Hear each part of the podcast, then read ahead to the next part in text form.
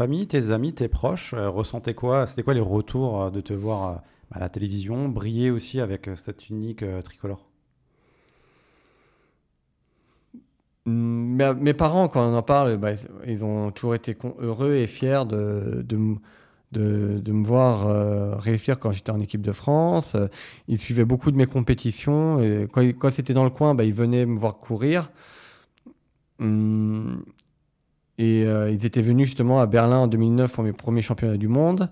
Euh, donc eux, ils suivent ça de manière assez assidue et et ouais, ils ont toujours été, ils m'ont toujours dit, ils étaient toujours heureux et fiers de me voir en équipe de France et de me voir réussir. Et euh, d'ailleurs, pour euh, petite, euh, petite anecdote, je m'en souviens quand c'était après la finale de 200 mètres au Jeu de Rio, je les avais appelés bah, pour leur annoncer la nouvelle ou pour les avoir. Enfin, je pense qu'ils avaient dû regarder, mais je voulais quand même leur en parler.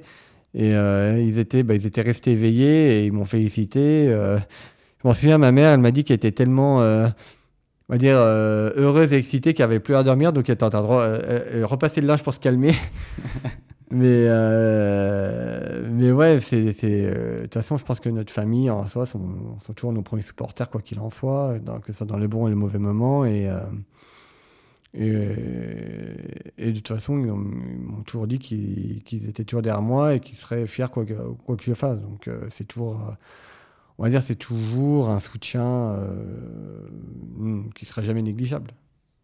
Très belle anecdote en tout cas, et très marrante.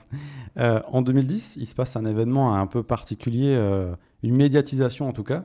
C'est es le premier blanc, j'aime pas trop le terme, mais c'est la vérité, à descendre sous les 10 secondes au 100 mètres à Valence, à seulement 20 ans. C'est un tourbillon médiatique qui se met en place. Qu'est-ce qui se passe à ce moment-là? Disons que on, m'en avait déjà parlé avant que je le fasse. Il y avait certains médias, certains journalistes qui m'avaient parlé de, cette histoire de premier blanc. Euh, j'avais déjà commencé à botter en touche, disant que bah, ce qui m'intéressait d'abord, c'était la barrière des 10 secondes, qui était une étape euh, pour euh, rentrer dans le très haut niveau mondial. Après cette, bah, cette performance des moins de 10 secondes à Valence, c'est vrai que le tourbillon médiatique par rapport par rapport au premier blanc s'est amplifié de manière incroyable. Donc j'avais pas pris en pleurs euh, au moment où ça s'est passé. J'avais du mal à prendre de à prendre conscience de l'ampleur de, de, de, de, la chose.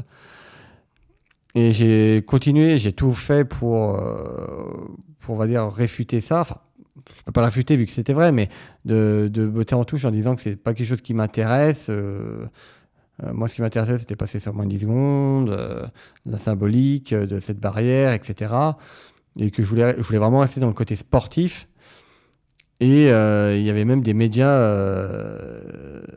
étrangers qui en avaient parlé. J'ai, fait des, avant les Jeux de Londres, j'ai eu des interviews par rapport à ça. ça, avait, ça avait vraiment dépassé les frontières, même au-delà, puisque j'ai eu même euh, une invitation du Ku Klux Klan pour euh, qui m'ont invité euh, chez eux pour que je vienne les voir et tout. Donc pour dire à quel point ça avait vraiment dépassé le cadre sportif. Le cadre sportif et même la frontière française. Donc c'est vraiment parti loin et et c'est je, peux, on peut encore s'étonner encore de la portée du fait qu'un qu'un qu'un homme blanc réussisse à à franchir la barrière de 10 secondes sur 100 mètres. Quoi. C'est, pour, t'as, l'impression que un, c'est quelque chose de. Un ovni Ouais, surréaliste. On, c'est, c'est aussi incroyable que, on, que Jésus qui marche sur l'eau. Quoi. C'est, quelque chose qu'on voit une fois, une, voit une fois dans sa vie, une fois. Euh, euh, dans l'histoire de dans l'histoire de l'humanité et, euh, et c'était c'était une portée vraiment inimaginable quoi. Tu l'as mal vécu ou c'était plus de, une surprise par rapport à, à, toute cette médiatisation? Ah oui, il y a une surprise par rapport à la médiatisation. Ça, c'est, sûr, mais disons, disons qu'il y avait, on va dire, une, on va dire une lassitude là aussi à, à toujours répéter la même chose, comme quoi ça m'intéressait pas, que je m'en fichais. Moi, ce qui m'intéressait, c'était le moins de 10. le côté sportif qui était, qui, était privilégié, etc. etc. Euh, c'était euh, toujours barbant de toujours répéter la même chose, d'essayer de faire comprendre aux gens que ça, moi, ça m'intéressait pas, même si je comprends que euh, pour certaines personnes, c'est quelque chose d'incroyable, mais euh, pour moi, c'était. Euh, je peux même pas dire que c'était au second plan, pour moi, c'était au aucun plan tout court, donc dans ma tête. Donc.